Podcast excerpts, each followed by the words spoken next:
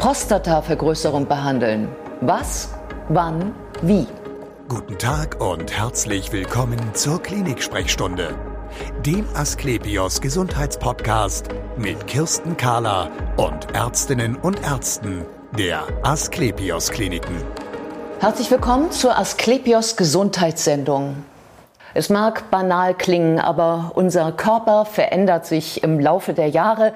Das gilt auch für den männlichen Körper. Zum Beispiel gilt es für die Prostata. Die wächst nämlich mit der Zeit immer mehr an. Man sagt, zwei Drittel der Männer über 65 haben mit einer vergrößerten Prostata zu tun. Das ist für sich genommen eigentlich gar nicht schlimm. Es kann aber Probleme machen. Bei mir ist Dr. Christopher Netsch. Er ist Oberarzt der Urologie an der Asklepios Klinik Barmbek. Schön, dass Sie Zeit haben, Herr ja, Dr. schönen Netsch. Tag. Danke für die Einladung. Ähm, mit welchen Problemen kommen die Patienten zu Ihnen? Ähm, zu uns in die Klinik kommen ja meist die Patienten, wenn die Medikamente nicht mehr geholfen haben mhm. zu einer Operation. Dann geben die meistens die Patienten an, dass sie nachts häufiger raus müssen, dass der Harnstrahl abgeschwächt ist, dass sie das Gefühl haben, die Blase wird nicht leer. Mhm dass der Harnstrahl stottert, dass man häufiger nacheinander auf Toilette gehen muss, um die Blase vollständig zu entleeren. Das sind eigentlich so die Standardbeschwerden, die angegeben werden. Und das sind äh, auch nicht wenig Patienten, die über ähm, starken Harndrang klagen, ähm, den Urin kaum halten können mhm. und es gerade so zur Toilette schaffen.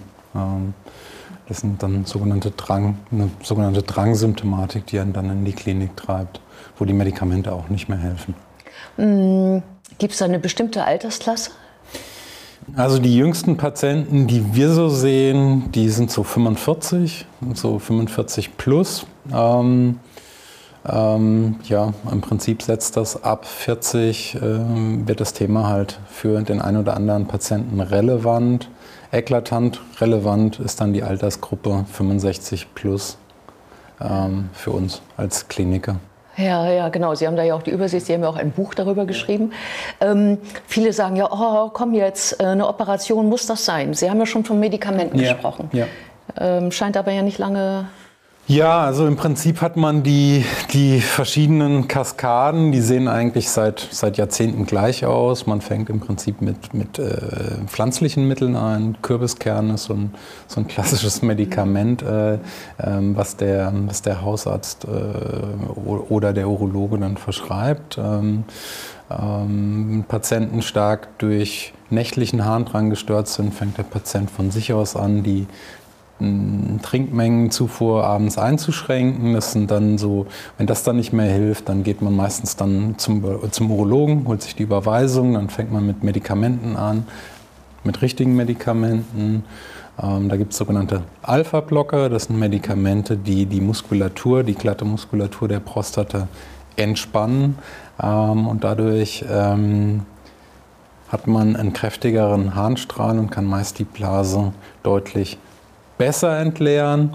Allerdings auch dieses Medikament hemmt die Progression, also das Wachstum der Prostata nicht wirklich. Das heißt, dieses Medikament hat dann auch nur eine gewisse Wirkdauer.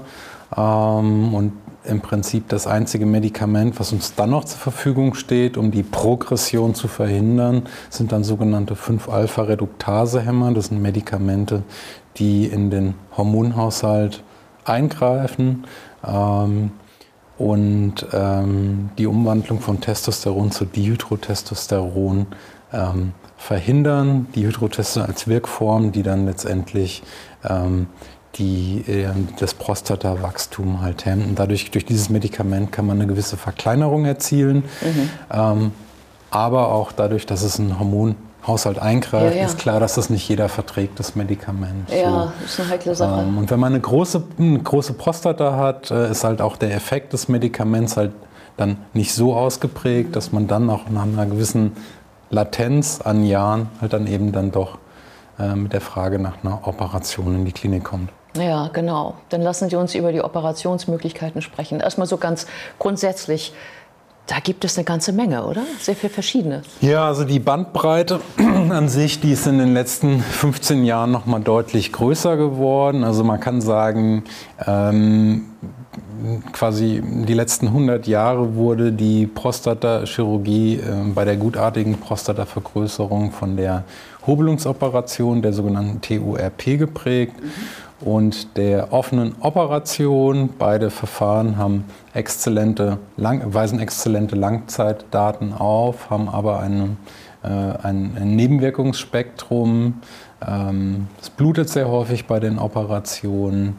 Ähm, man liegt lange, länger in der Klinik als mit moderneren Methoden ähm, und hat eben das Trauma einer offenen Operation, also sprich einen großen Bauchschnitt. Man hat halt eine richtige Operation durchgeführt, eine richtige klassische Operation. Ähm, das wurde im Prinzip durch die Einführung der Lasermethoden, der Ausschälungsmethoden an der Prostata wurde die ähm, wurde die Gefährlichkeit der Operation hinsichtlich Komplikationen deutlich verringert. Also wir können heute deutlich blutärmer operieren. Die Patienten sind schneller aus der Klinik, sind deutlich schneller fit. Und gerade die, diese Laseroperation, diese Ausschälungsoperation, Enukleation, wie man die dann im Fachchinesisch nennt, ähm, ob man die dann mit dem Thuliumlaser, Holmiumlaser durchführt, ähm, die sind deutlich schonender für den Patienten. Mhm wenn wir jetzt hier mal gerade äh, stoppen, also das erste, was Sie angesprochen hatten, die TURP oder TURP, mhm. ähm, die wird ja noch angewendet. Die wird noch angewendet, aber die hat halt ihre Limitationen. Ähm, Welche? A, das Prostatavolumen. Ja. Man ist äh, vom Prostatavolumen begrenzt, weil äh, im Prinzip, wenn man diese Hobelungsoperation durchführt. Ist mit einer Schlinge, ne? Mit, mit einer, einer, Schlinge, genau. mit einer Schlinge wird Prostatagewebe abgetragen. Genau. Und je größer die Prostata ist, ähm, umso länger brauche ich, um das komplette Gewebe abzutragen. Und mit jedem Schnitt ähm, blutet es stärker und dann ist klar, je größer die Prostata, umso mehr Schnitte brauche ich und umso länger blutet es, bis ich am Ende die Blutstillung durchführen kann. Deswegen gibt es eine klare Korrelation zwischen Blutungshäufigkeit, also auch der Gabe von Blutkonserven ähm, und der Prostatagröße. Mhm. Okay, das, aber trotzdem ist es eine Methode, die unter Umständen ja noch äh, für den einen oder anderen Patienten sinnvoll ja, genau. sein kann und ja, auch genau. bei Ihnen durchgeführt. Ja, genau. Also bei kleinen Prostatavolumina ähm, ja. macht, das, macht das nach wie vor Sinn. Ähm, wir führen das auch noch selten, seltenst durch. Bei uns wird mittlerweile eigentlich alles mit dem Laser operiert. Genau, dann lassen wir uns über die Lasermethoden sprechen. Da habe ich gelernt, Holmium, Thulium, ja. da gibt es verschiedene. Ja, genau. Das sind im Prinzip die die Standardlaser für die, für die Laser-Enukleation, also die Ausschälung des, der vergrößerten Prostata aus der Kapsel. Ähm, die unterscheiden sich ähm, technisch nur in wenigen Feinheiten, die führen beide die Operation nahezu sind gleich gut. Das, äh, es gibt etwas mehr Literatur zum Holmiumlaser, weil es den länger gibt, aber die Ergebnisse sind gleich, sind identisch. Mhm. Ah, ich glaube, da unterscheidet man auch so, wie groß ist die Prostata, je nachdem, dass man da lieber den einnimmt. Nein, gar oder nicht. Den anderen? Nein, gar nicht. Ah, okay. Eigentlich gar nicht. Also das ist eher so das Gusto, das persönliche Gusto äh, des Operateurs, die Erfahrung, die Verfügbarkeit des Lasers. Wir haben in unserer Klinik beide Systeme. Ähm, ich bin mit dem Thulium-Laser groß geworden. Ich führe eigentlich alle Operationen mit dem Thulium-Laser durch. Wie ist es da? Ist ja auch mal die Frage, wie, wie lange hält es? Ähm, jetzt gerade bei, äh, bei der TURP oder TURP und bei den Lasermethoden. Ähm, kann man da sagen, wir sehen uns schon in einem Jahr wieder? Oder Nein, also da gibt es ja auch äh, Langze also richtige Langzeitdaten von der offenen Operation und von der TURP gibt es seit Erfahrungen über 100 Jahre, Langzeitdaten mit äh, bis zu 20 Jahren Nachuntersuchungszeitraum der Patienten. Da muss man sagen, dass die äh, besten Ergebnisse, also mit der geringsten Nachoperation, hat man bei der offenen Operation, mhm. weil das Drüsengewebe, was vergrößert ist, vollständig entfernt wird. Aber auch das kann man heute mit dem Laser erreichen. Ähm, und ist genauso gut und hat genauso gute Langzeiterfahrungen. Wir sind mittlerweile auch 18 äh, Jahresdaten ähm, veröffentlicht worden von den Laseroperationen, wo die Prostata ausgeschält wird. Mhm. Ähm, das, der Unterschied ist im Prinzip, bei der TURP führt man eine Volumenreduktion durch. Das heißt, ich schneide, ich fräse mir da quasi einen Trichter raus, mhm. aber das äh, gutartige Gewebe äh, wird nicht vollständig in der, im gleichen Maße vollständig entfernt wie bei einer Ausschälungsoperation, ob die jetzt offen durchgeführt wird oder mit dem Laser durchgeführt wird. Also und damit ist klar, mhm. dass allein von der Operationstechnik her die äh, Reoperationswahrscheinlichkeit deutlich geringer ist mit den Ausschälungsoperationen. Ja, also mit anderen Worten, es hängt doch immer noch sehr auch äh, an der Beschaffenheit des Patienten letztlich. Weil der hat ja auch so seine Ängste bei der ja, genau. Operation. Genau. Es gibt ja, ja so genau. zwei Dinge eigentlich, die im Raum stehen. Das ja. eine ist Inkontinenz, das andere Impotenz. Ähm, wie sieht man das inzwischen? Da muss man auch erstmal sagen, äh, dass man aufpassen muss, dass der Prostatakrebs nicht mit der gutartigen Prostatavergrößerung in einen Topf geworfen wird. Wir führen keine Krebsoperation durch. Bei einer Krebsoperation hat man viel höheres Risiko für Impotenz und Inkontinenz. Mhm. Ja, bei der gutartigen Prostatavergrößerung, ob Sie jetzt eine TORP machen, mit dem Laser eine Ausschälungsoperation machen oder mit der offenen Operation, da ist das Risiko für eine Impotenz sehr gering mhm.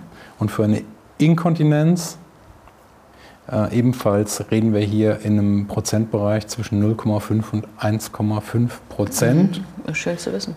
Mhm. De novo Inkontinenz, das heißt neu aufgetretene Inkontinenz, ne? weil viele Patienten sind bereits vor der Operation inkontinent. Wir wissen selber aus einer eigenen Studie, ähm, ähm, ähm, wo Asklepios Kliniken aus ganz Hamburg mitgemacht haben, dass bis zu 15 Prozent unserer Patienten bereits vor der Operation inkontinent sind in irgendeiner Form. Und das vielleicht gar nicht so unbedingt wissen. Und das gar nicht äh, so genau. unbedingt wissen. Genau. Ja. Ähm, es gibt noch, ähm, um das Bild abzurunden, es gibt ja auch noch andere Methoden, die äh, die sie, glaube ich, minimalinvasiv nennen, also die ja, genau. noch schonender wirken ja, nach außen. Genau. Da ist Wasser im Spiel.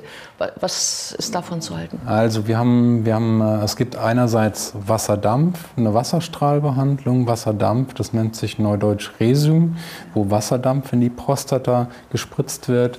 Das führt zu einer Verkleinerung der Prostata um einen gewissen Prozentsatz. Das ist aber auch mm, ähm, nicht so effektiv wie eine komplette Ausschälung der Prostata. Ähm, Aquablation äh, ist ein, ein, ein ultraschallgeschütztes ähm, äh, äh, Wasserstrahlabtragung der Prostata. Das heißt, im Prinzip ist es äh, ein halbautomatisches, ähm, robotisch. Assistiertes Verfahren, wo man mit dem Ultraschall die, das Prostatavolumen ausmisst und dann einen Teil der Prostata dann ähm, mit einem Wasserstrahl abtragen kann. Aber auch das äh, ähm, ist äh, vom, vom Volumenabtrag nicht so effektiv wie eine offene Operation ähm, oder eine äh, Laserenukleation, also eine Laserausschälung. Und für wen kommt es dann in Frage? Also die Verfahren haben alle ihre Daseinsberechtigung. Ähm, es gibt auch ähm, die Ankermethode, wo Urolift-Verfahren, wo man die Prostata rafft oder wo man ein, ein Körbchen für fünf, sechs Tage in der Prostata lässt. Das nennt sich ITIN. Das sind alles Verfahren, ähm, ähm die ihre Daseinsberechtigung haben. Ähm, die kommen insbesondere für jüngere Patienten in Frage, die noch sexuell aktiv sind. Ähm, so eine klassische Nebenwirkung der Operationen, die ich beschrieben habe, der Laseroperation, der Hobelungsoperation, offene Operation, ist eben der trockene Samenerguss. Ah, ja. Wenn man jüngere Patienten hat, ähm, die, äh, die noch Kinder kriegen wollen, 45, 46 sind oder die Medikamente nicht vertragen, ist das eine sehr gute Alternative, eben mit Wasserdampf ähm, die Prostata zu verkleinern, weil man dann einen deutlich höheren Prozentsatz vorhersehen kann oder dem Patienten sagen kann, dass eine hohe Wahrscheinlichkeit besteht, dass sie noch einen Samenerguss nach der Operation haben. Okay, vielen Dank für das interessante Dankeschön. Gespräch. Und wir sehen uns wieder auf www.astlepios.com, auf Facebook und auf YouTube oder im nächsten Podcast. Werden Sie gesund.